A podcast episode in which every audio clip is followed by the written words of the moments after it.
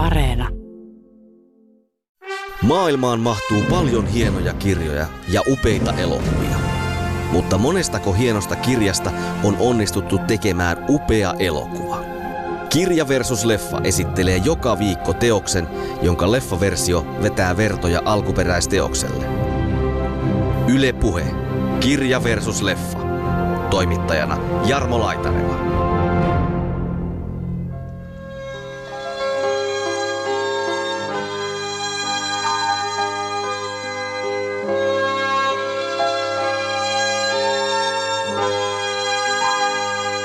Mutta silloin kaikki seksi ja porno oli hirveän paljon enemmän näkyvissä. Et silloin oli pornolehtiä. Tämä vaikuttaa siltä, että Me Too on nostettu tämän kirjan pohjalta jopa välillä tuntuu, niin. koska, koska tämä on niin siinä framilla. Ehdottomasti tästä voisi tehdä niin kuin nytkin filmata uudelleen.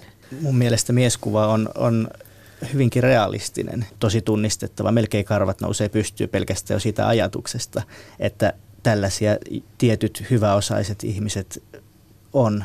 Et ihan täyttä komedia. Sitten siinä vaiheessa se alkaa niinku kirkua sen aine, että ettekö te nyt tajua, että mm. mitä mä niinku ajan takaa.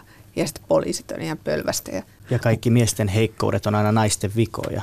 Et sehän mm. on niin kuin myös tänä päivänä hyvin nähtävillä, että joskus syytetään aina muita.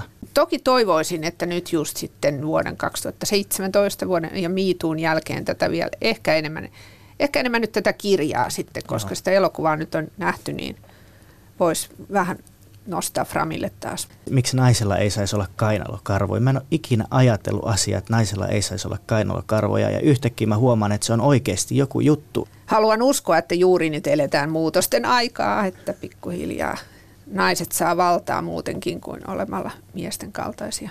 Eli se on niinku yksi esimerkki vaan siitä, ja niitä on monia monia muita, missä miehen raiskaus on vaan hassu juttu. Niin, että sitten se on vain, jos mies raiskaa miehen, niin, niin se on se, mikä on sitten taas ihan jotain muuta. Kyllä.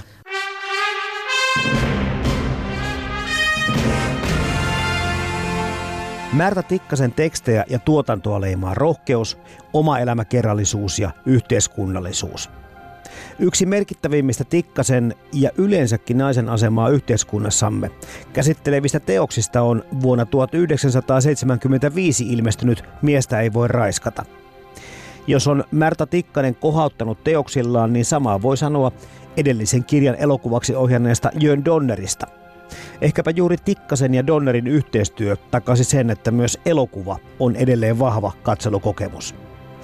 Marta Tikkasen romaanista Miestä ei voi raiskata sekä Jön Donnerin elokuvasovituksesta keskustelevat elokuvalehti episodiin kirjoittava Jesse Raatikainen sekä toimittaja ja kriitikko Leena Virtanen.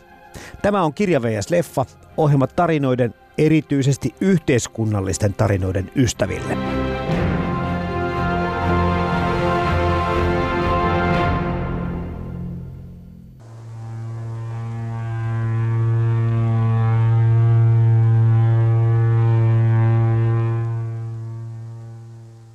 Niin Märta Tikkasen romaani Miestä ei voi raiskata, se ilmestyi vuonna 1975 ja varmaan tässä kun lähdetään sitten keskustelemaan, niin, niin toi ajankohtaisuus pomppaa hyvin nopeasti sieltä silmille ja sitä ruvetaan tästä totta kai purkamaankin, mutta jos jollakin muulla tavoin Leena Virtanen ja Jesse Raatikainen tätä romaania haluaisitte määritellä, niin mitä tästä kirjasta haluaisitte sanoa? Mä luin sen siis nyt pitkän tauon jälkeen uudelleen just, just nyt. Ja tota, mä en osaa ihan heti määritellä edes sitä, ehkä se kuvaa just sitä myös, että ei sitä voi ihan, ihan helposti sanoa, että mikä se on. Mutta älyttömän rohkea se on ja se mikä siitä tulee ensimmäisenä mie- mieleen on myös se, että se on tosi ajaton kirja. Ja se on myös sellainen kirja, joka ei ole missään vaiheessa ollut pois tavallaan tietoisuudesta, että se on jotkut – ja varsinkin just naiskirjailijoiden töille ja naistaiteilijoiden töille voi olla tyypillistä se, että ne aina unohdetaan välillä ja sitten ne ikään kuin löydetään monta kertaa uudelleen. Mutta Märtä Tikkasen nämä kirjat ei kyllä, niille ei ole koskaan käynyt niin, että niitä olisi unohdettu. Et kyllä se aika täräyttävä kokemus taas kerran on, oli lukea tätä kirjaa. Jesse, sulla taas lukukokemus onkin vähän tuoreempi. Joo, mä luin sen ensimmäistä kertaa vasta nyt ja elokuvan olin nähnyt aiemmin ja pidän sitä niin kuin yhtenä parhaista suomalaisista elokuvista, mitä mä oon nähnyt. Mutta kirja oli tosiaan ihan uusi minulle ja en tiedä, se tuntui ihan siltä, että se olisi voitu kirjoittaa tänä päivänä mm. myös. Jotenkin tuntuu, että, että oikeasti hei, että tämä on tehty 75. Silloin oli tällaista, miksi vieläkin voi olla osittain tällaista? Kyllä mä, siis mä mietin monta kertaa, että mitä Märtä Tikkanen on sanonut miituusta, koska sitä on varmaan haastateltu siitä aiheesta, mutta mä en nyt heti muistanut, että, että mitä se on kommentoinut, mutta todennäköisesti se on ollut ihan messissä. Tämä vaikuttaa siltä, että Me Too on nostettu tämän kirjan pohjalta jopa välillä tuntuu, niin. koska, koska tämä on niin siinä framilla. Hyvä namn? Eva-Maria Randers. Toinen asia, mikä tässä ehkä tämä ajankohtaisuuden niin kuin lisäksi tuli heti silmille, oli se, että jotka ovat vähän perillä siitä Henri Tikkasen ja Märtä Tikkasen avioliitosta ja heidän taiteen muodosta ja muuta, niin tätä myöskään ei voi olla lukematta, kuten Tikkasten muitakaan teoksia, ymmärtämättä, että tässä on tämmöistä niin kuin hyvin paljon omakohtaisuutta mukana. Joo, ja siis tässä tulee mietittyä sitä omakohtaisuutta aika monta eri kautta, että – että miten, kun just ei muista, että mitä Märttä Tikkanen, joka yleensä puhuu hyvin avoimesti, niin mitä se on niin kuin itse kertonut tästä, mutta, mutta onko hänellä itsellään se kokemus raiskauksesta? Vai kertooko hän jonkun ystävänsä tarinaa vai kertooko hän, vai onko hän kuvitellut sen tilanteen vai Mut mistä kaikesta on niin kuin kysymys? Raiskaus ei ollut rikosavioliitossa. Aivan. Eli aivan hyvin on tämä voi olla aika monestakin perheestä niin niin samanlainen kuva. Tietää. Mm. Niin, me ei voida Kyllä. tietää sitä, mutta todennäköisesti myös tässä on ihan, ihan tota kirjailijan eläytymistä aika paljon. Mutta sitten täällä on paljon siis muuta semmoista omakohtaista. Esimerkiksi sen mä muistan aina, että hän kärsii migreenistä, mikä on tietysti helppo niin tästä päätellä, että ei, tämmöisiä kuvauksia ei voisi olla, ellei ihminen itse tietäisi, mikä on migreeni. Ja sitten siinä on mukana myös se, että hän, hän rakastaa Helsinkiä, ja tämä on myös Helsinki-kirja. Mä itse asiassa ajattelin sitä samaa, mitä sanoit, että, että onko se raiskauskokemus niin kuin omakohtainen vai mm. onko se kuviteltu. Mutta nyt kun mä luen sitä vuosisadan rakkaustarinaa para-aikaa, niin siinä taas on ainakin väkivalta mukana, kuten oli tässä. Joten se tuntuu niin aidolta niissä molemmissa kirjoissa, että pahoin pelkään, mm. että se saattaa olla ihan omakohtaista. Joo, ja varmaan just se rajankäynti, että mitä, mitä se on niin kuin avioliitossa. Että sitä tässä kuitenkin niin kuin pohditaan tosi paljon tässä kirjassa. Että kyllä se kaikki tulee, tulee siitä, vaikka tämä, tässä tämä raiskaus onkin niin kuin tämmöinen viera, vieraiden ihmisten välillä. Tää, tästä mulle tulee sitten tämmöisiä tu, tuoreita vi, viitteitä, niin mulle tuli tästä heti myös mieleen tämmöinen yksi mulle suosikki TV-sarjoista tällä hetkellä Big Little Lies, joka tulee HBO tota, tai siellä on kaksi tuotantokautta kautta HBOssa sitä, koska siinähän käsitellään myös ihan samaa aihetta ja siinä on nimenomaan siis siinä on niin kuin väkivaltaa ja väkivaltaa ja seksuaalisuutta ja väkivaltaa niin kuin myös avioliitossa. Siinä Nicole Kidman näyttelee sitä vaimoa, jonka mies on raiskaaja. Ja siinä on esimerkiksi tosi paljon sitä samaa, että kun silloin on myös kaksi poikaa, niin se miettii just sitä, että, että mitä, mitä jos niistä pojistakin tulee tai mitä niistä tulee. Eli sitähän tässä kirjassa kanssa mietitään, että mikä on, mikä on se poikien äidin näkökulma siinä. Ja vastuu. Vastuu, niin vastuu Kyllä. nimenomaan joo. Kyllä, Nyt joo. kun sanoit, niin se on todella samanlainen tosiaan se, mm. sen sarjan rakenne. Joo, ja siinä on myös se kosto, joka tosin on siinä erilainen, kun se ei ja. ole semmoista niin kuin intentionaalista samalla tavalla, mutta kuitenkin siinä mietitään koko ajan kostoa. Eli tässä on reilu kuusi minuuttia keskusteltu ja ollaan tultu siihen tulokseen, että Me Too sekä Big Little Lies perustuvat Martta Tikkasen Aivan. miestä ei voi raskata teoksiin. Kyllä. Ja tästä siis, ehdottomasti tästä voisi tehdä niin kuin nytkin filmata uudelleen. Joo, se voisi nykyaikaistaa, koska Nimenomaan. tuo Donnerin leffa, mistä kohta puhutaan, niin se on enemmän aikansa tuote, kun taas mm. sitten tämä kirja, joka Joo. on tämmöinen ikiaikainen teemoiltaan. Mutta tässä tämmöistä tiettyä vapautumista no, yhteiskunnallista asenteista ja arvoista, mutta 60-70-luvun henki. Totta kai mulle tuli sitten mieleen tämmöiset käpysälän alla elokuvat ja kaikki muut. Tässä vähän niin kuin samanlaista fiilistä viritellään tässä hommassa. Tässä on muun muassa yksi tämmöinen ryhmäseksi kohtaus joka tuosta leffasta puuttuu, mutta, mutta kuitenkin niin tässä kivalla tavalla tulee sitten se, että mitä tapahtui silloin 60-luvun seksuaalisen vallankumouksen ikään kuin jälkimainingeissa. Ja tämä siis kyllä se on just surullista, että on edelleenkin niin kuin siinä mielessä kauhean ainutlaatuinen, että tämä kuvaa sitä naisen kokemusta, seksistä, naisen halua. se on vieläkin ihan hirveän harvinaista, että kirjallisuudessa, ehkä enemmän kirjallisuudessa, mutta varsinkaan elokuvassa, että se näkyisi. Että se, se oli ehkä oli yksi kanssa semmoinen niin pieni järkytys, kun mä luin tätä. Että siinä puhutaan, mutta siis se aikakausi, kun mä oon sen ikäinen, ikäinen että mä muistan sitä 70-lukua, mä oon ollut teini-ikäinen silloin, kun tämä kirja on ilmestynyt, niin mulla tuli myös se mieleen, että silloin ylipäätään kaikki tämä, no se oli sitä vapautumisen aikaa joo, mutta silloin kaikki seksi ja porno oli hirveän paljon enemmän näkyvissä. Et silloin oli pornolehtiä. Silloin mm-hmm. oli Helsingissä elokuvateattereita, jotka näytti pornoleffoja ja me nähtiin kaikki niin kuin lapsena jo niitä, niitä julisteita joka paikassa.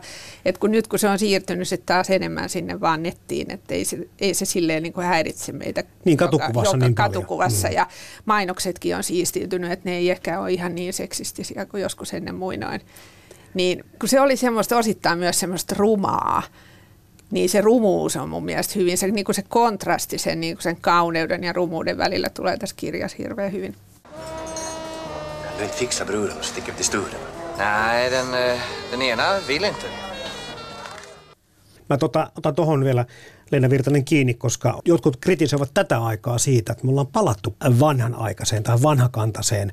Että se paljaan pinnan määrä on vähentynyt ja tämmöinen tietynlainen kaksinaismoralismi on yhtäkkiä niin kuin pompsahtanut niin kuin vahvemmin esille tämän 60, 60-70-luvun vapautumisen jälkeen, niin ollaan vähän niin kuin viihdemaailmassakin vedetty vähän niin kuin pakkia.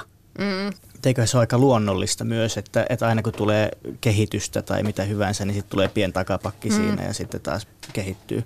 Mutta on siis, siis mä nyt sattumalta työn takia olen katsonut niinku tällä viime viikolla elokuvia, jotka on tehty viime vuosikymmenellä, TV-esitettäviä elokuvia, niin kyllä mä huomaan jotain muutosta siinä, että kyllä ne, siis, siis hyvää, hyvää muutosta, että just nämä tämmöiset naisteemat, naisiin liittyvät teemat ja, ja, ja tapa, millä käsitellään väkivaltaa, niin ne on pikku, kyllä ne on pikkusen alkanut muuttua siellä Hollywoodissa, siis siitähän me nyt yleensä Kyllä, aina puhutaan. kyllä. Et se on sitten toinen juttu, että minkälaista suomalainen elokuva on, mutta, mutta jo, kyllä mä, mä oon sille optimisti, että, ja varsinkin niin tämän miituun jälkeen tietenkin, että nyt ei sitten taas voi enää millään palata sitä aikaan ennen vuotta 2017.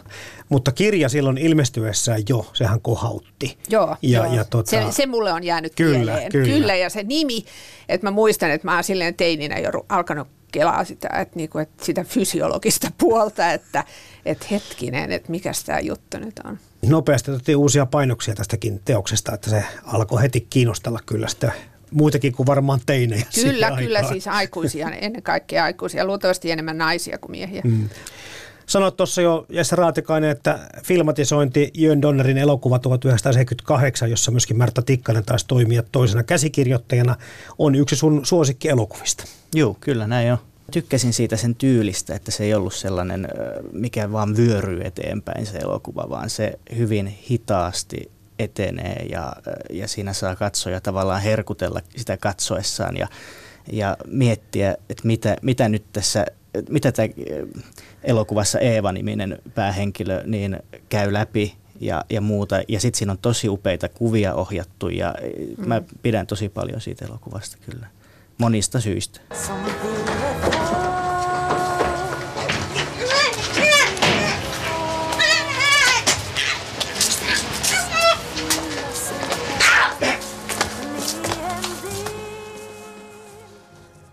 Sitä muuten varmaan esitetään aika usein, että se on tullut Yleisradiolta nytkin siis vuosi pari sitten viimeksi. Ja missä sä oot sen nähnyt? Oot sä nähnyt jossain Mä, elokuva-arkistossa vai? Mä tota, vu- vuokrasin kirjastosta Okei, muistaakseni joo, että kyllä se on niinku just, että se, sekin niinku just taas, että se leffakin on kyllä elänyt aika hyvin nämä kaikki vuosikymmenet. No tuosta mieskuvasta tietysti puhutaan kohta lisää vielä, mutta tuossa leffassa musta tuntuu, että aika kovia ja aika onnettomia tunareita kyllä kaikki mieshahmot tässä elokuvassa on. Joo, ja on ne tuossa kirjassakin kyllä, niinku, että kyllä mä pikkasen sitä nyt mietin, että on ehkä vähän jopa kärjistettyjä, mutta, Luultavasti. mutta sitten taas toisaalta, niinku, ja varsinkin tämä tää pääjehu, että onhan sitä kärjistetty tosi paljon, mutta siis just sitä, että se on kiinnostavaa just, että miten te miehet luette tai näette sen elokuvan, koska siinä on kyllä, kun se ei ole vaan se yksi tyyppi, vaan ne Ei. kaikki, kaikki pettää sen tuuvan tavalla tai toisella. Mun mielestä mieskuva on, on hyvinkin realistinen. Siis mä oon nähnyt sen, mun mielestä tämä, just tämä tavallaan pääpahis tässä, niin mulla oli hyvin selkeästi yksi äh, hieman tuntemani hahmo mielessä, kun mä tätä äh, luin. Ja siis se ei ole mikään julkisuuden henkilö, vaan ihan sellainen ihminen, kehen mä oon muutaman kerran joskus törmännyt ja niin tota, josta mä oon kuullut. En, en, ei varmaan ole mitään raiskausta koskaan tehnyt, mutta persoonana on hyvin paljon samaa. Että mm. Tosi tunnistettava, melkein karvat nousee pystyy pelkästään jo siitä ajatuksesta, että tällaisia tietyt hyväosaiset ihmiset on. Et mä näen sen aika realistisena. Mm. Sä puhut tästä Martinin rooli henkilöstä, Juh. edesmenneestä Jöstä Bredefeltistä, joka kyllä inhottavan tehokkaasti tekee sen roolin. Se, hän on tosi uskottava siinä niin kuin välinpitämättömyydessä, ylimielisyydessään ja, ja naisia halveksivana naisten miehenä siinä omassa. Se jotenkin täytyy myöntää kyllä, että se ehkä se oli hyvä, että se näyttelijä tuli Ruotsista mm. tänne, tänne meidän tuota levitykseen, koska aina on pelkona, että tämmöinen rooli tekee sit sitten niin pikkusen leimaa joihinkin ihmisiin, mutta hän on tosi hyvä. Mm. Joo, ja sitten mä en tiedä tätä taustaa, mutta olisiko se ollut myös niin, että tätä olisi ollut vähän vaikea tehdä ihan suomalaisella porukalla ja just kyllä. suomalaisilla näyttelijöillä. Että kyllä tässä näkyy nimenomaan Jörn Donnerin niin kuin elokuvissa ehkä eniten just tätä tämmöistä Ruotsin, Ruotsin vaikutusta ja Bergmaninkin ehkä, mutta muutenkin sitä semmoista keskustelu Ruotsissa oli kuitenkin askeleen edellä. Får jag röka? Helst inte. Mm, ja hänen suhteet, koska tässä pääosa näyttelijät kaikki ovat ruotsalaisia. Eevana, Anna Kodenius kanssa ja, ja täytyy myöntää kyllä, että heti pystyy samaistumaan myöskin miehenä siihen hahmoon. Kyllähän niin vakuuttava oli siinä ehkä nämä kaksi nyt sitten pompas mulla niin pääroolinen sitten. Toki sillä kyllä hienosti Bertiliä esittävä Jöran Sooman ja Agnetan roolissa Toni Regnerkin pärjäsivät, mutta näiden kahden jotenkin se välinen kemia ja semmoinen, tai ei se mitään kemia ollut tietenkään, vaan sen kemian puute, voisiko näin sanoa, niin se kyllä toimi, toimi samalla tavalla, että se niin kuin sivalti joka kerran, kun he olivat sitten yhtä aikaa valkokankaalla. Joo, kyllä mäkin olen siis ollut sitä mieltä. Mä en ole ajatellut, että se olisi parhaita suomalaisia elokuvia kaiken kaikkiaan, mutta voi olla, mutta ennen kaikkea se on yksi Jön Donnerin parhaista elokuvista. Sain muuten paljon palkintoja, tai on saanut palkintoja ja tunnustusta.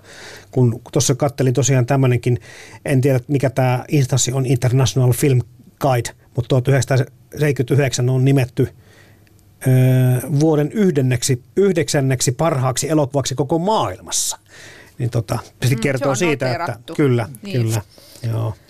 Mutta tämä on vaikea, vaikka tähän on Suomen ja Ruotsin yhteistuotanto, mutta tämä on vaikea jotenkin mieltää suomalaiseksi elokuvaksi, kun tämä on mm. jotenkin niin kansainvälinen ja niin semmoinen pohjoismaalainen ehkä mm. on se sana, mitä se... Ja Suomen ruotsalainen niin, myös. Kyllä. Ehkä se on sitä, se Helsinki on jotenkin Suomen ruotsalainen ehkä. Joo. Että siinä on jotain semmoista, mutta kyllä, kyllä se näkyy siinä. Ja tämä on sitten tuossa puhuitte jo Märtä Tikkasen vuosisadan rakkaustarinasta, niin toinen toistaan tukien, kun tämä kirja ilmestyi 75, siis miestä ei voi raiskata leffa kolme vuotta myöhemmin, mutta just samana vuonna ilmestyi tämä vuosisadan rakkaustarinakin, että mm. pientä symbioosia näiden teosten välillä kyllä nähtävissä.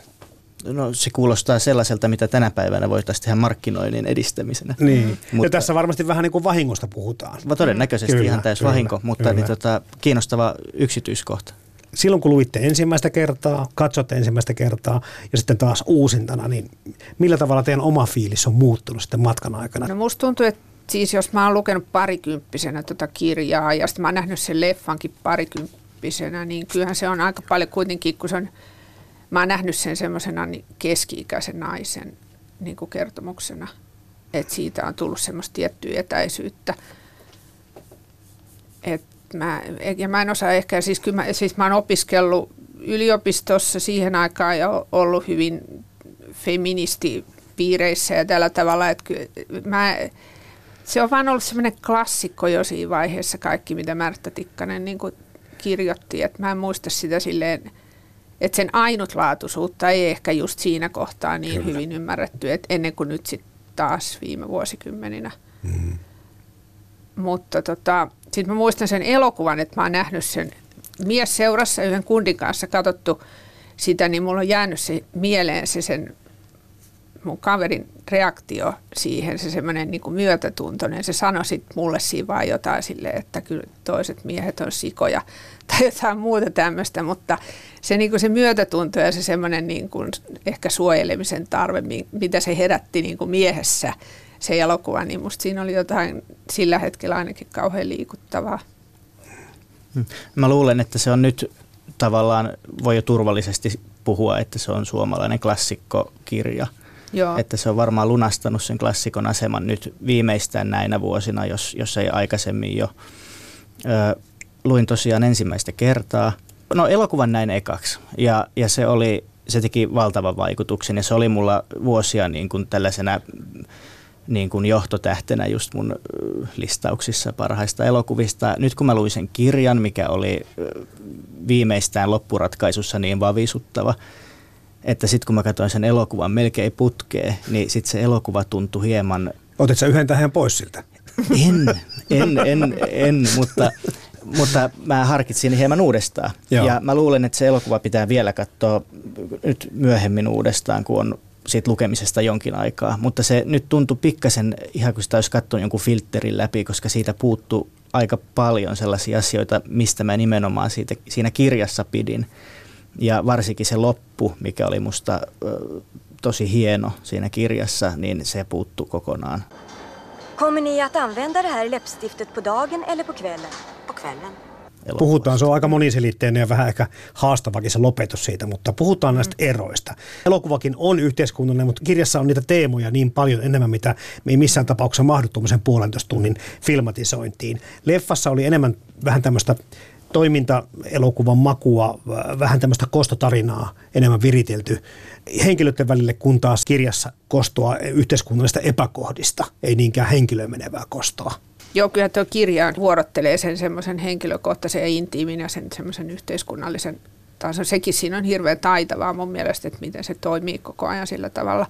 Mutta kyllä se Donner sen takia just on tehnyt ihan oikean ratkaisun, että se on poiminut siitä sen olennaisen, olennaisen sen toiminnan, että se on se, mikä siinä elokuvassa toimii. Että voi olla, että siinä olisi sit enemmän voinut jotain niin kuin dialogissa sit olla vähän niin kuin upotettuna lisää vielä jotain semmoista – niin kuin yhteiskunnallista, mutta kaikki se, se, se isoin yhteiskunnallinen kritiikki ja se oli enemmän jännärimäinen, niin se ehkä söi musta hieman sitä alkuperäisteosta.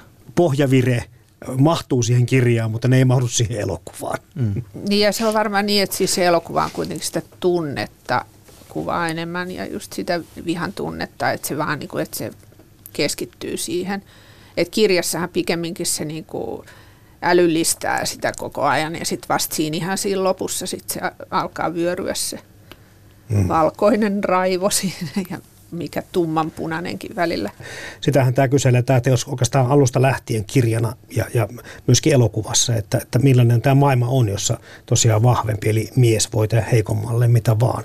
Nyt tässä tapauksessa nöyryyttää raiskata, mutta minusta tämä kysymys on niin kuin paljon suurempi, että että tämä miesten käyttämä eh, ylivalta, vaan mielivalta suoraan sanoen tässä niin kuin kaiken kaikkiaan on niin kuin isona, isona kysymyksenä taustalla. Ja sitten se just se rajanveto, että mikä siinä on, että siis mun mielestä se yrittää se Märttä tuossa kirjassaan koko ajan päästä siihen ytimeen, että mikä just siinä lopussakin, että miksei se mies ymmärrä sitä, että se ylittää sen rajan. Ja eihän tässä, tässäkään ole siihen semmoista selkeää vastausta, että paitsi että nainen tietää kyllä sen, mutta... Ja kaikki miesten heikkoudet on aina naisten vikoja. Että sehän mm. on niin kuin myös, myös tänä päivänä hyvin nähtävillä, että joskus syytetään aina muita siitä, niin. mitä kirjassa on myöskin semmoinen kohtaus, missä niin kuin annetaan ymmärtää, että jos meinaat pärjätä tässä yhteiskunnassa, niin sun on niin kuin naisenkin pitäisi käyttäytyä kuten miehen. Kyllähän se niin on mm. ja on, on edelleenkin, että tosiaan mä haluan uskoa, että juuri nyt eletään muutosten aikaa, että pikkuhiljaa naiset saa valtaa muutenkin kuin olemalla miesten kaltaisia. Tuuvan ex-mies Jon Randers jollain tavalla demonisoitu hahmo on tässä teoksessa, toki muutkin miehet on, mutta sitten siitä tuli mieleen lopussa jo sillä tavalla, että Tuuva siihen tai kertoja siihen niin kuin peilaa kaikenlaisia tuntemuksia, niin Jon Randersin niin kuin tehtävänä ei ole pelkästään edustaa Tuuvan ex-miestä, vaan sitten yleensäkin miessukupolvea. Mm, joo, ja sitten siinä tulee se avioliiton instituutio niin kuin silleen tapetille kunnolla, että just semmoinen porvarillinen, pikkuporvarillinen avioliitto, niin kuin varsinkin siihen aikaan olisi sanottu, että, että mi, mitkä ne on ne roolit sille vaimolle ja miehelle. Ja se on aika raadollista se kuvaus tässä kyllä. Jag är beredd att ta hand om Jockums uppfostran. Jag ska inte lämna dig skadeslös. Vi ska aldrig mer prata om det här. Ja Jon taitaa antaa vaihtoehdotkin vaimolle jossakin vaiheessa Tuuvalle, että tota, se on joko työ tai minä. Se on muuten kanssa se, semmoinen ihan detalji tässä kirjassa, että sekin on mun mielestä sitä ajankuvaa, että se on se Tuuva on kirjastonhoitaja.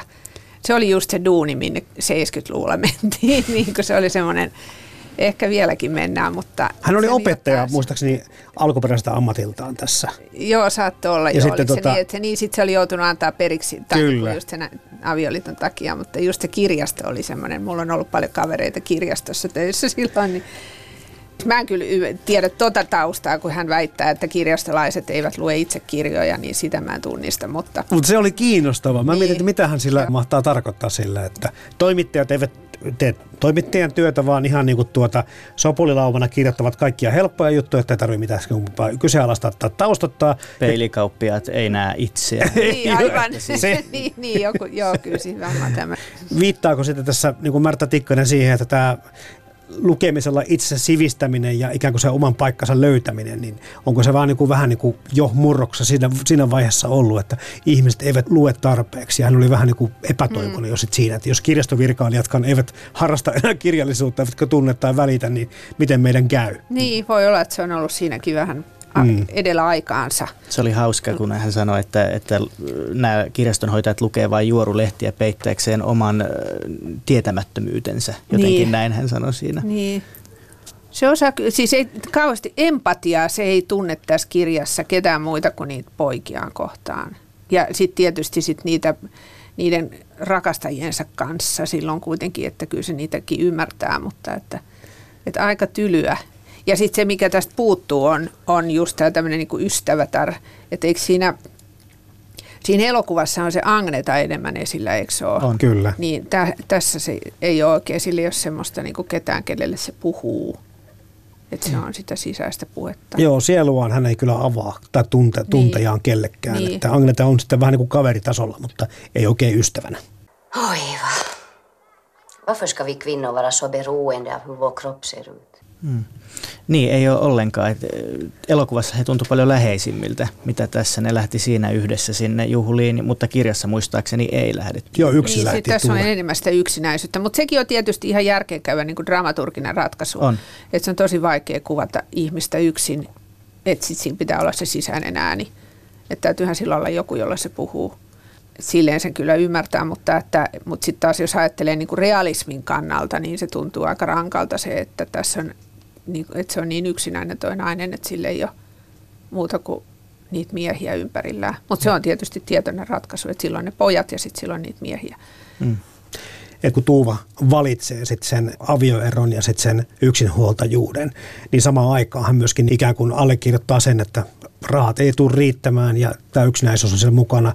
Hän inhoaa aamuherätyksiä ja ei meinaa pärjätä millään, millään tota, niin saada lapsia kouluun kaikki epävarmuus tulevasta ja tämmöinen itseluottamuksen puute siitä, että hän on itse jotenkin mennyt sössimään jotakin, että hän on joutunut tällä tavalla niin yksin vastuuseen, että se pelko siitä tulevaisuudesta. Voisi sanoa, että hän on niin kuin ihan vaan kielellä liikkuu siitä, että romahtaako vai eikö romahda. Tuossa kirjassa jotenkin mulle tuli jotenkin mieleen, että miten jos en tietäisi, miten se käy, että selviääkö hän koskaan sinne saakka, tuota, tapahtuuko se, mitä hän suunnittelee, mm. vai luhistuuko hän sen taakkansa alle. Niin. yksinhuoltajuuden taakka, se on aika, aika raskas varmasti kahden lapsen äitinä. No ollut se silloin, tohon aikaan niin. se on ollut. Mä oon itse yksinhuoltaja, niin mä nykyään mieluummin vähättelen sitä, että siitä tehdään nykymaailmassa ehkä vähän liikaa numeroa. Mutta että tuolloin, kun se on ollut kuitenkin avioero, on ollut isompi tabu. Ja ylipäätään siis, mutta yksinhuoltajahan on aina ollut. Että kyllä, kyllä se, mutta siinäkin tässä kirjassa on mun mielestä aika paljon niin kuin, tai siis on hyvin kuvataan sitä, niin kuin sitä tai halutaan alleviivata sitä, että se on kuitenkin niin kuin älyllinen se toiminta. Että se on se, et, ja se sen jaksamisen niin kuin ja sen älyllisen toiminnan, niin kuin se, sitä siinä kuvataan oikeastaan, että missä vaiheessa se sitten oikeasti väsyy ja pimahtaa. Mutta että just siinä vaiheessa, kun ne poliisit tulee, niin että mä en ole hullu, mä en ole hullu. se on niin tärkeä, tärkeä asia siinä, että, että se, ei ole se, se, on, se ei ole hysteerinen nainen, mm.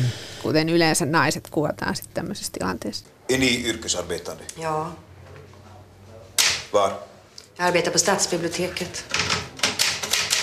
Jotenkin jopa niin kuin sellainen hirtehinenkin kohtaus se, että poliisi ei ota uskoakseen, koska yleensäkin niin kuin se, että se kuvaa sitten myöskin sitä, että poliisi on mies ja, ja miehille tämä asia, nämä ei vaan mene jakeluun, eli häntä ei missään vaiheessa kukaan oikein mennä ottaa vakavasti. Se on ihan komediaa. Niin. Niin. mä en tiedä, se ei taida siinä elokuvassa välittyä ollenkaan sillä tavalla, että mä olisin, olisin itse ohjannut sen ehkä ihan semmoisena niin kuin, että ihan täyttä komediaa. Että sitten siinä vaiheessa se alkaa niin kuin kirkua sen aineen, että etteikö te nyt tajua, että mm. mitä mä niin kuin ajan takaa. Ja sitten poliisit on ihan pölvästä ja Mm. Ehkä se oli liian hauska siihen elokuvan tyyliin. Niin, se ei olisi sopinut siihen, sitten. niin. niin. kun miettii Märta Tikkasta kirjailijana ja myöskin hänen miestänsä, kyllä he taitaa molemmat olla, jos puhutaan suomalaisesta autofiktiosta, niin jonkinlaisia pioneereja tällä alalla. On kyllä, ja musta tuntuu, että ylittämättömiä ehkä vieläkin, että en tiedä, onko kukaan onnistunut samaan sen koommin. Et mä, oon just, mä oon kyllä lukenut ne Henrikinkin kirjat silloin nuorena. Ja Sä sanoit tuossa, että äh, Leena Virtanen, että nämä on edelleen, niin nämä ei ole unohdettuja teoksia ja muuta, mutta, mutta jollakin tavalla musta tuntuu, että kun uutta tulee ja nyt tässä, jos vaikka Knauskoodiin norjalaiskomeettaan tässä nyt sitten verrataan, niin ikään kuin hän olisi tämän autofiktion jälleen uudelleen keksinyt, mutta sitten kun meillä on tämmöisiä vastaavanlaisia, ehkä nyt ei sivumäärältään Henrik Tikkasen tuota autofiktio ole niin laaja tuotanto, mutta kyllä siinä paljastavuudessaan ja raadollisuudessaan, niin uskallan kyllä väittää, että vetää vertoja varmasti. Ja ihan samalla tavalla tämä Martta Tikkasenkin tuotanto. niin kuin tulee tästä, siis mä kanssa on ihailu Knauskoodia, kun se on puhunut itse siitä rehellisyyteen pyrkimisestä, että se on se sen projekti, että se pyrkii kirjoittaa ja kirjoittaa niin kauan, että se päätyy semmoiseen niin kuin rehellisyyteen, niin kyllä nämä tikkaset molemmat on mun mielestä tehnyt sitä samaa ja onnistunut siinä. Että se on kyllä just tämän tyyppisen kirjallisuuden niin kuin ihan ehdoton. Sekin tuntuu kummalliselta, että kaksi näin nerokasta tekijää ovat olleet keskenään naimisissa. Joo, joo, ja sitten just, että se ei ole ollut helppo avioliitto. Mutta mä muistan, mä haastattelin Märtä Tikkasta joskus joku vajaa kymmenen vuotta sitten, niin mä muistan siitä jäi mieleen se, että kun se selitti, niin puolusti sitä, että miksi naiset haluaa olla näiden vaikeiden miesten kanssa, että ne sitten kaikesta huolimatta niiltä saa niin paljon, että se on antoisa se suhde, että jos ne on tämmöisiä älyllisiä, mutta vaikeita miehiä. No sitä oli vähän vaikea on niellä tätä sen ajatusta, mutta, mutta kyllä mä tajuan, mitä se tarkoittaa.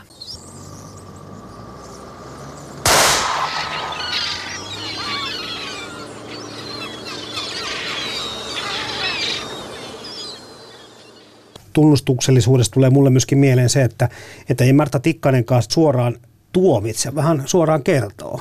Meillä on ollut muutenkin moraalikäsitykset tuohon aikaan vähän erilaisia ja muuta. Että tästä kulmasta, kun katsotaan tästä ajasta, niin joku varmaan miettii tai monikin, että miksi hän on tuohon liittoon yleensäkään jäänyt. Mutta tuohon aikaan tilanne on ollut tietenkin ihan toisenlainen. Niin, ja kun se oli tosiaan, siis avioliitto on ollut kuitenkin ihan, en mä tiedä kuinka paljon silloin on tehty avioeroja, mutta siis jotain ihan muuta kuin nykyään. Ja että se on oikeasti ollut niin vahva se instituutio ja se on koettu paljon enemmän vielä semmoisena tappiona eroon ajautuminen kuin mitä nykyään. Mä muistelen lukeneeni jostain tuota, ö, Tikkasen kirjasta, kun mä selailin, että se oli hänen mukaansa puhdasta rakkautta myös hyvin Niin. pitkälle. Että se ei, ei ollut pelkästään sitä, että hän olisi... ö, Mä en usko, että se oli pelkkää kärsimystä, vaikka se oli hirveää. Niin, niin ja silloin se, se on mun mielestä sekin on just sitä rehellisyyttä. Hmm. Että harva myöntää sitä, että se on se asia, joka pitää kiinni kuitenkin sit siinä, vaikka olisi mitä helvettiä, niin jos siinä on, jo, jostain se tulee se rakkaus kuitenkin sinne pohjalle, tai että se on ollut siellä alun perin tai jotain muuta. No paljon, palatakseni taas tähän Big Little Lies sarjaan, niin siinä tämä Nicole Kidmanin hahmo yrittää selittää myös sitä sanomalla, että, jo, että heidän suhteensa oli complicated, eli monimutkainen. Eli silloin just, ja, ja sama, tässä Märtä Tikkasen kirjassa on se sama, että se ei sitten kuitenkaan aina ole ihan yksinkertainen juttu edes se väkivalta. Musta on ihan kauhean, että mäkin sanon näin, koska mä en, mä en niinku itse ihan niinku mun on vaikea niellä sitä ajatusta, mutta, mutta silti kyllä mä sen ymmärrän, että nämä asiat on monimutkaisia. Mutta toisaalta eihän rakkaus ja viha olekaan vastakkaisia tunteita, vaan mm. ne on sisaruksia tunteina. Samoja alueita kai aivossa vähän kutkuttelevat sitten. Että sitten se välinpitämättömyys ja, ja rakkaus on sitten vastakkaiset. Joo. Jesse Raatikainen, mä kysyn taas sitten sulta, tässä olet hiljattain sen kirjan lukenut, niin mitä sä ajattelit sitä naisen asemasta perheessä ja yhteiskunnassa? Mä puhun nyt kotitöistä, miten ne jakautuu. Ja kenties sitten sen johdosta naisen oma aika. Ja monta kertaa aika paljon kotitöitä ja metaduunien jälkeen paljon vähemmällä kuin miehellä, mutta mä puhun myöskin palkkatasa-arvon toteutumattomuudesta, lasikatosta työelämässä. Ja sitten ihan tämmöistä niin suoranaisesta naissukupuolen mitätöinnistä. Mutta mitä sä ajattelet tuoreen silmin tästä? No kaikki raskaat työt jäi naiselle silloin. Kaikki kotityöt, lastenhoito ja mä en ole varma, miten se nykyään sitten menee niin kuin Mutta semmoista asioista puhutaan ainakin. Niistä, mm. Se on nyt Framilla ja, ja mä uskon, että ehkä osin Suomessa tämän kirjan ansiosta se on se keskustelukulttuuri myös voinut lähteä nousemaan mahdollisesti tai sitten ei. Mm. Mutta, mutta hyvin raskasta varmasti naisena. Mä oon sanonut joskus, että mä oon hyvin iloinen siitä, että mä oon syntynyt mieheksi, koska Pääsee helpommalla. Pääsee huomattavasti helpommalla, ainakin siltä musta tuntuu. Hej mamma, jag visste inte att du var vaken. Det skulle bli en överraskning för dig.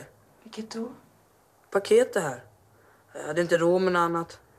Niin, kyllä se, mä luulen kanssa, että ne, ne on nyt vasta muuttumassa se, että nyt vasta nähdään semmo, niin kuin vähän isommalla joukolla semmoista isien sukupolvea esimerkiksi, jotka pitää itsestään selvänä sitä, että ne kaikki niin kuin lastenhoito ja kaikki jaetaan.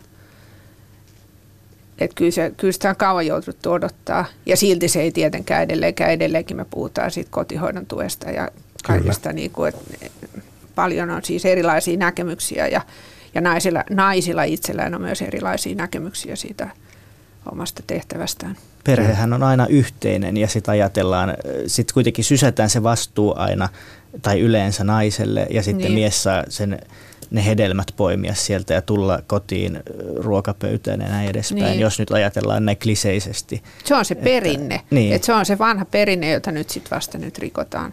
Tai siis on sitä aina rikottu, mutta että, että kyllä mä nyt vasta näen sen semmoisen ison murtuman siinä on tapahtunut tätä tämmöistä teollistumista ja modernisaatiota, niin, niin oikeastaan se on vaan parantanut niin kuin miehen asemaa. Eli kun puhutaan sitä agrariyhteiskunnan työjaosta, missä miehet oli pelloilla tekemässä duuneja, niin heillä ovat työt muuttuneet. Entisen aikaan naiset hoiti ne lapset ja hoiti ne karjat ja hoiti sen kodin ja kaikki niin. muut. Ja siis kun naisille ei jää sitä vapaa-aikaa. Et mä jossain nyt mä valitettavasti muista, mutta näin just jonkun tilaston jostain eri maista, että miten vähän naisille jää sitä vapaa-aikaa. Että kyllä se vaan edelleenkin suurimmassa osassa kulttuureja myös niin se naisten, naisilla on se päävastuu siitä kodista ja, ja mm. silloin se tarkoittaa sitä, että jos ne on päivällä kanssa duunissa, niin sitten ne tekee, niillä on Kyllä. toinen työvuoro sitten kotona. Mä en oikeasti tajua, miten se voi olla niin vielä. Mutta tämä liittyy tähän seuraavaan kysymykseen, tai oikeastaan niin huomioon siitä, että sanokaa nyt Leena Virtanen ja Jesse Raatikainen omat mielipiteenne, mutta se, että eletään me kuitenkin semmoisessa todellisuudessa vieläkin, että osa miehistä kokee, että heidän tehtävänään on tosiaankin määritellä se naisen rooli ja naisen asema ja malli. Ja sitä oikeastaan, mikä ikäväntä, niin myöskin se naiseus. Kyllä tämä varmaan liittyy nyt just siihen, miksi miehet on kriisissä. Että miehet on myös nyt pakotettuja miettimään sitä nimenomaan tältä kannalta, mm. että, että mikä se meidän rooli on. Måste svara på mina frågor. Gift när? Gift 60, skild 75. Hyvin vaikea, vaikea sanoa, mutta todennäköisesti, koska siinä on se, jos miehet on paljon niin kuin näissä ö, valta-asemissa niin sanotusti, niin sitä helposti pystyy alaspäin aina määrittelemään asioita. Ja no mä, mä syyttäisin hyvin paljon myös mainoksia ja, ja tällaista niin kuin mainosmaailmaa, mutta nekin on varmasti... Eikö niin miesten, on miehiä pääasiassa? On, niin, nimenomaan, että sekin on sitten miesten ala ö, varmaan. Miehet pyörittää sitä hyvin pitkälle, niin se on helppo tehdä päätökset siellä, että mikä on ö, tänä päivänä esteettisesti jotenkin muka kauneinta tai vastaavaa. Mm. Kannattaa aina seurata Hollywoodia, mitä siellä tapahtuu. Se, siellä että ne muutokset, mitä siellä on vähitellen tulossa, niin sit kyllä se sitten heijastuu Mm. vähitellen muuallekin, vaikka voisi luulla, että se on va, vain viihdettä. Ja musta on käsittämätöntä se esimerkiksi, että miksi, miksi äh, mies saa kävellä kesällä ilman paitaa tuolla, Mm. mm. mutta nainen ei saa kävellä ilman paitaa. Mikä tekee niistä naisen rinnoista Instagramissa ja kadulla niin kuin erilaisen kuin miehen? Niin. Tai, tai, tai miksi, miksi naisella ei saisi olla kainalokarvoja? Mä en ole ikinä ajatellut asiaa, että naisella ei saisi olla kainalokarvoja ja yhtäkkiä mä huomaan, että se on oikeasti joku juttu, että mm. että naiset saa siitä lokaa niskaansa, kun jos ne kasvattaa säärikarvat, kainalokarvat, vaikka mä en ole ikinä kiinnittänyt asiaa niin kuin huomiota. Mm. Tai siis sitä, että Niin. ei se mua haittaa. Ne on outoja juttuja, koska siis ne on myös naisten itsensä määrittelemiä ne jutut, että nai- naiset itse katsoo toistensa karvoja, uskokaa tai älkää. Mutta kukahan taas sitä somepalvelut omistaa ja sitä sitten niin kuin määrittelee sen soveliaisuuden ja säännöt. Mm. Olisiko meillä tarvetta tämmöiselle niin kuin naisten Instagramille? Jokainen voi sitten niin kuin määritellä sen, että Joo, vähän sellaista mm. burleski-asennetta. Esimerkiksi, Joo, kyllä. kyllä. Tässähän tota, muuten palatakseni tähän kirjaan, niin sit tässä on mun mielestä joku pieni osio myös rintaliiveistä. Totta. Ja se on myös yksi sellainen asia, jota on unohdettu, että siis silloin kun minä olen ollut nuori, niin oli myös sellainen ai- aika, jolloin ei käytetty välttämättä rintaliivejä ollenkaan ja sitten ne tuli uudelleen. Ja tässäkin on niinku just sitä pohdittu, kun se on siinä jossain kohtaa se tuuva, kun se on vähän aikaa ilman liivejä tai jotain muuta, niin nämä tämmöisiä, me naiset tiedetään nämä, mutta ei niistä nyt sillä tavalla, ne on oikeastaan aika, ei ne mitään ihan pikkuasioita ole. Se on No. vähän yhtä, yhtä iso asia kuin karvotus. Menar du att ni män alltid vill? Att ni aldrig känner motvilja eller äckel? Det lär ska finnas såna ögonblick också. Fysisk våldtäkt av en man, det är bara skitprat. Mä oon itse ajatellut jotenkin sen mielessäni niin, että se on tämmöinen tietyllä tavalla niin kuin naiseen liittyvä initaatioriitti päästä ehkä äidin kanssa sitten rintaliiviostoksille. Että, On se että siinä on vähän tämmöistäkin perinnettä mukana, että se ei ole pelkästään sitä, että sua yritetään nyt sitten ohjata tuohon suuntaan, vaan että siinä on niin semmoisia makeitakin juttuja. On, on joo, ja eikä mä niin kuin mun mielestä kaikki semmoinen naisten koristautuminen ja tämmöinen meikkaaminenkin on mun mielestä ihan ok. Mm. Mutta siitä naiset on, monet naiset on eri mieltä, mutta että, että se, se on myös yhtä perinnettä, mutta se on, riippuu siitä, että miten me suhtaudutaan siihen, miten se arvotetaan, että jos sitä pidetään vaan niin pinnallisena, niin, niin, niin sitten se on, en, mun Mm. mielestä pitäisi vaan enemmän Kyllä. arvostaa, naisten, arvostaa naisten niitä ns. omia juttuja. Ja meikkaaminen, senhän täytyisi lähteä itsestä eikä yhteiskunnasta. Että Niin. nimenomaan se, että, että jos mun mielestä meikka, meikkaamisessakin on se, että joku voi olla älyttömän kaunis ja sitten kun se laittaa meikkiä päälle, niin sitten se ei enää ole samalla tavalla luon, luonnollisen kaunis, mitä Mm. on. Ja tämähän on nyt siis, en mä tiedä onko se nyt ok tälleen sanoa, mutta kyllä mä nyt uskon, että kaikilla meillä on kuitenkin jonkinlainen sellainen silmä, että me voidaan, voidaan sanoa, mikä meistä on kaunista tai vastaavaa, niin. että en mä nyt ole täällä määrittelemässä, mikä on kauneutta ja mikä ei, mutta se on mun henkilökohtainen tällainen ajatus. Mutta naisilla on myöskin vapaus tehdä itsestään rumemman näköinen, jos Aina, haluaa. Jos aina tämä- kaikilla mm. pitäisi olla vapaus. Mutta nyt siis sä puhuit tuossa aikaisemmin siitä määrittelystä, niin se on se pointti just se, että jos miehet määrittelee liikaa. Kyllä. Mm. Ja sitten taas, taas nyt mulla on tässä auki tässä kirjassa tämä aukeama, jossa Märtä Tikkanen itse saa kerrankin, nainen saa sanoa, että mikä muuten on komea mies. Että just tämä just tää naisen katse, että kun se on niin harvinaista vieläkin niin kuin elokuvissa ja kaikessa vi, niin kuin visuaalisessa niin kuin TV-sarjoissa myös, että niin kuin oikeasti pohdittaisiin sitä, että mitä me halutaan nähdä. Ja täällä taas Märtä kirjoittaa, että miehestä, joka on kiinteä, jonka elävässä ruumiissa on rytmiä ja valoa ja varjoa. Mies, joka nauttii siitä, että antaa naisen nauttia. Mies, joka hallitsee liikkeensä ja on kullan ruskea ja sileä ja tuoksuu ylt yleensä eikä pelkää ottamista ja antamista, niin tämä on mun mielestä aika hieno, mutta myös aika harvinaista.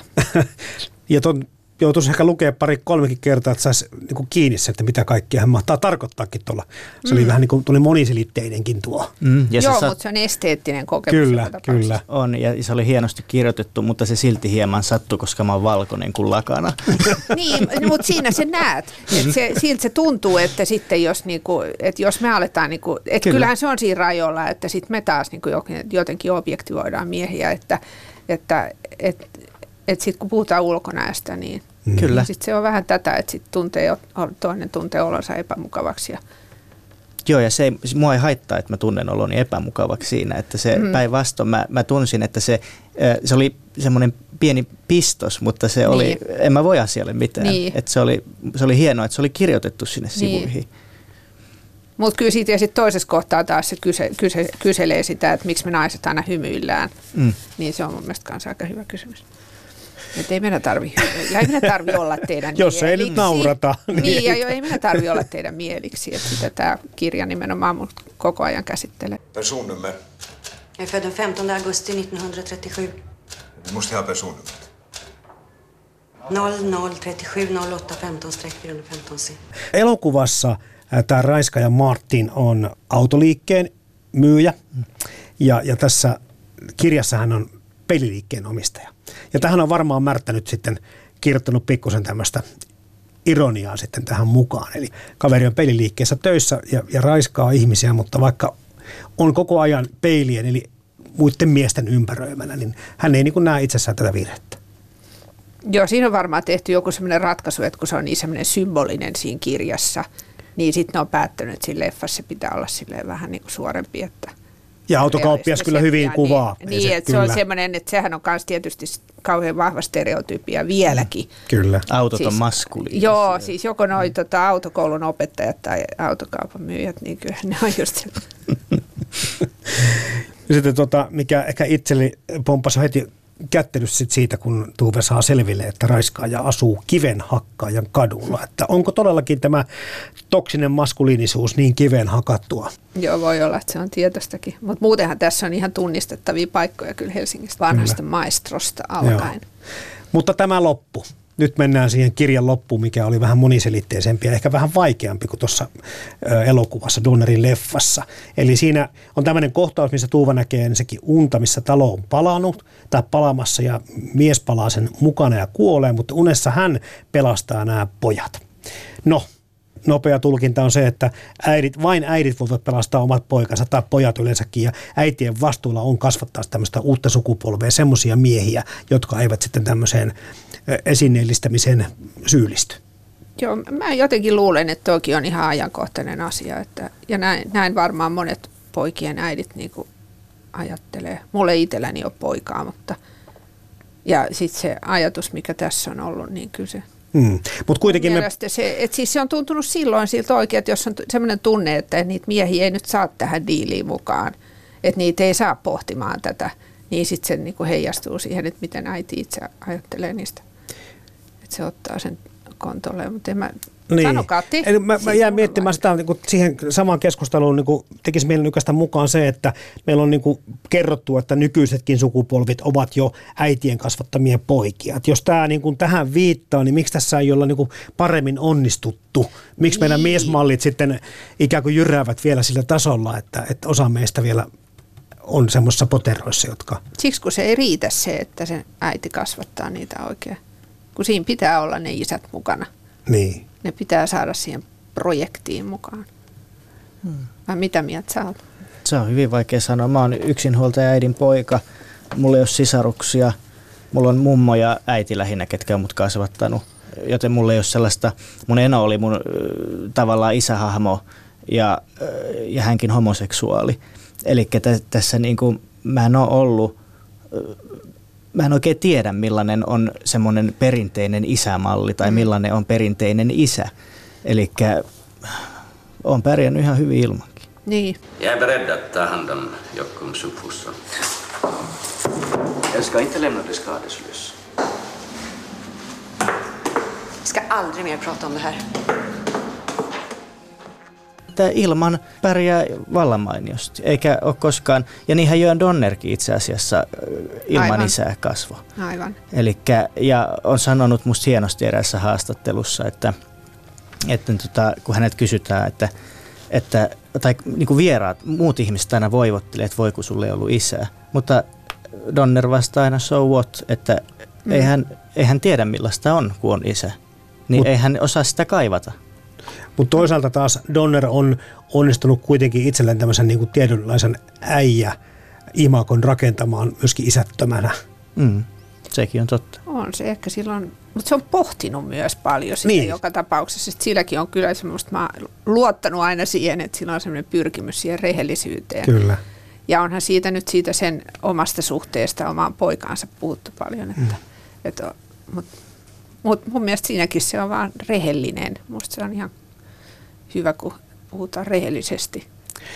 Tässä kirjassa ihan lopussa tosiaan käy niin, että Tuuvan vanhempi poika sitten ajatuu tilanteeseen, missä hän meinaa käyttäytyä, kun se Tuuvan pahimmat pelot antavat ymmärtää. Ja mitä te ajattelette tästä kirjan lopetuksesta? Se on kumminkin aika hurja verrattuna taas sitten tuohon elokuvan lopetukseen. No kun mä en ihan, se, mun on pakko myöntää, että mä en ihan sitä loppuloppua, niin kuin, mä en ole varma ymmärsikö mä sitä. Et mä, mulla jäi siitä kyllä, sit se vähän kaivelee, että, että et, et mitä se siinä ajaa takaa, kun se kuitenkin on se poika selvästi niin kuin, todella niin kuin kriittisessä pisteessä jo.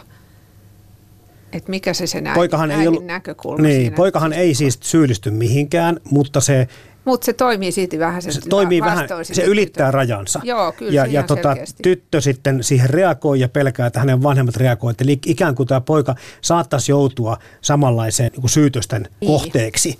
Riittääkö Tuuvan äitiys ja sitten kuitenkaan se, mistä äsken puhuttiin, ehkä vähän jo viitattiin tähän samaan asiaan, että riittääkö se, että yksinhuoltaja äiti yrittää opettaa pojille, miten tässä maailmassa pitäisi oikeasti elää? Vai tarvitaanko siihen nimenomaan se isä? Mm, tai Et- joku muu Niin, tai joku muu, nyt niin. niin. Koska se jää vähän niin kuin semmoiseen välitilaan. Mm. Tai onko se rakennettuna sukupuoleen, että voiko siihen vaikuttaa? Mulle tuli sellainen ajatus Totta. siitä. Mutta Mutta se on sitten jo aika kyynistä. se on tosi kyynistä. Ja sitten tämä nosti mun, niin kuin mä sanoin ennen tätä lähetyksen alkua, että mulle tuli, mulle edelleen nousee karvat pystyy, kun mä mietin sitä lopetusta, vaikka mäkään en ole ihan varma, ymmärsinkö mä sitä. Mm. Mutta se oli musta hienoa, miten se kirja loppuu. Mä en muista sanasta, sanatarkkaan sitä, mutta siinä oli tämä, että että kapina on alkanut Joo. tai jotain vastaavaa. Kyllä. Ja sehän viittaa selvästi siihen, että tämä tyttö, joka meinasi joutua tässä niin kuin seksuaalisen hyväksikäytön tai raiskauksen uhriksi, niin uskalsi kertoa siitä eteenpäin vanhemmilleen, mitä sitten taas Tuuva ei tässä kirjassa Aivan, uskaltanut kertoa joo. kenellekään. Kyllä. Jo kapina on alkanut, on se loppu, viimeinen lause. Vad fan? Jag ska våldta dig, Martin Wester. Är du inte klok? Jag ska våldta dig, precis som du våldtog mig. Jag har inte våldtagit någon, allra minst dig. Kyllä. Ja tietysti mä ajattelin myöskin tälleen niin yksinkertaisessa tasolla, että se ö, kapina myöskin sillä tavalla, että, että Tuuva haluaa niin kuin, että nyt nostetaan tässä kissapöydälle ja Joo, kyllä se on tässä, tässä on kyllä aikamoinen siis tiivistys. Tämä loppu joka tapauksessa tämä on hurja. Et kyllä mullakin siis, kun mä luen tätä loppuun, niin kyllä mulla ihan sama, mä reagoin kanssa silleen, että Ja se on hauska, kun tavallaan tämä kirja on jo loppu ennen tätä. Ja sitten siellä tulee aivan. vielä uusi loppu, jälkinäytös siihen, Niin, ja niin, mikä on niinku pistääkin kaiken niinku ympäri. Niin. Se on mahtava. niin. Joo. Puhutaan nyt sitten siitä, Leena Virtanen ja Jesse Raatikainen vielä, että miten luulette teosten kestävän aikaa? No ensinnäkin tämä, siis tämä loistava tässä tämän kirjan ja elokuvan nimi, niin se, se, ei, vaan, se ei vanhene Se on koskaan. se tulee olemaan aina näin. Se on ytimekäs ja, ja selit, selittää aika paljon, mistä on Niin. kyse. Joo, ei, no se on selvinnyt, onko tästä nyt yli 40 vuotta, 45 vuotta toi kirja Mm. ja elokuvakin säilynyt, niin miksei se toiset samanlaiset kestäisi? Joo, siis kyllä toki toivoisin, että nyt just sitten vuoden 2017 vuoden ja miituun jälkeen tätä vielä ehkä enemmän, ehkä enemmän nyt tätä kirjaa sitten, koska Joo. sitä elokuvaa nyt on nähty, niin voisi vähän nostaa Framille taas. Nythän siitä tuli onneksi uusi painos pitkästä aikaa. Ah, joo. niin tota, ihan siis tämän vuoden alkupuolella muistaakseni Tammi julkaisi siitä Joo. ö, uuden painoksen. Ja tuota, mä, jotenkin mä haluaisin uskoa, että tämä nousee siihen muiden suomalaisten kirjaklassikoiden siihen niin kuin kärkikastiin, missä on kaikki, Mm. kaikki ö, ihan niin kuin se tuntemattomat ja sinuhet ja muut, että nyt Aivan. että tämä olisi siellä. Niin, koska, niin sille ihan itsestään selvästi. Kyllä. Kyllä. Mm. Kun tämä siis Märtä Tikkanen hän on aina uransa aikana valittanut sitä, että hänet, hänen arvoaan on paremmin ymmärretty Ruotsissa. Ja niin se varmaan on ollutkin. Et siitä huolimatta, että me kaikki tiedetään tämä kirja, niin silti se, sille on jäänyt semmoinen tunne. Että, ja, ja ihan totta, että siis se pitäisi olla siellä just siellä ihan terävimmässä kärjessä. Den där galna kvinnan sitter i en av bilarna. Hon har låst in sig. och vill inte komma ut. Vad fan säger du? Tämä ja sitten se vuosisadan rakkaustarina molemmat. Ehdottomasti. Pitäisikö tämä filmata uudestaan? Siirtää tähän päivään. Joo, mun mielestä joo, kyllä mä, mä oon sitä mieltä, että Nyt rohkeutta ohjaajat. Ehkä vähän erityisen naisohjaajat tästä nyt ottakaa niin, kun mä, niin, mä mietin myös sitä, että toiset Jörn teki noin hyvän, niin, niin tota, kyllä joku miesohjaajakin voisi tästä kiinnostua ihan yhtä lailla, mutta että tietysti se olisi kiinnostavampi nähdä vielä, että, että tota, miten naisohjaaja, että millaisia te- teemoja ja yksityiskohtia se hakee tästä kirjasta. Se vaatisi aika ison tota, dramaturgisen muutoksen, jos, jos haluttaisiin kuvata, jos se haluttaisiin siirtää tähän päivään, ellei sitä kuvaisi epokkiin sitä elokuvaa. Aivan. koska, koska eihän enää ole tota lakia, tai tota siis, että Niin laki on käsitystä, muuttunut, että miestä niin. ei voisi raiskata. Musta on itse asiassa hauska se, että miksi miehen raiskaus on edelleen tänä päivänä, jos katsotaan noita Hollywood-elokuvia tai jotain muuta, niin se on aina semmoinen hassu vitsi, Joo, jos tapahtuu niin. jotain. Ja, ja sitten kun mä rupesin miettimään tätä ja mä vähän googlailinkin, niin tuli vastaan tämä 40 päivää ja 40 yötä elokuva, mikä on 2000-luvun alussa, joka siis lyhy- ly- lyhyesti kertoo siitä, että siinä on tämmöinen nuori mies, joka päättää olla selibaatissa 40 päivää ja katsoa, että kuinka hän pystyy olemaan. Ja sitten hän tietenkin tapaa äh, tota, jonkun upean naisen siinä, mutta hän ei halua kertoa, että hän on tällaisessa selibaatissa. Ja, ja sitten viimeisinä päivinä, kuten amerikkalaisissa komedioissa tapana, niin mennään vähän yli ja hän niin tota, käsiraudoittaa itsensä sänkyyn, ettei hän vaan tee mitään niin kuin väärää. Ja sitten hänen entinen tyttöystävänsä, jolla on joku veto, niin tulee ja, ja käy hänen päälle ja tekee raiskauksen, mutta se on vaan niinku hauskaa siinä. Mhm. Ja sitten kun elokuva on niinku päättymässä, niin sitä käsitellään, että se mies on pettänyt nyt sitä sen uutta naisystävää. Niin, se hehe. Niin. Eli se on niinku yksi esimerkki vaan siitä, ja niitä on monia monia muita, missä miehen raiskaus on vaan hassu juttu. Vähän niin, Niin. kuin toi kirjakin kuvasi, miten poliisit suhtautu siihen raiskaukseen. Niin, niin että sitten se on vain, jos mies raiskaa miehen, niin, Niin. se on se, mikä on sitten taas ihan jotain muuta. Kyllä. Mutta se ajatus siitä, että nainen tosi, tosiaan, että se ei riitä se, että se sidotaan siihen sänkyyn, vaan siinä täytyy tapahtua jotain vielä paljon muuta, niin kuin tuossa tapahtuu.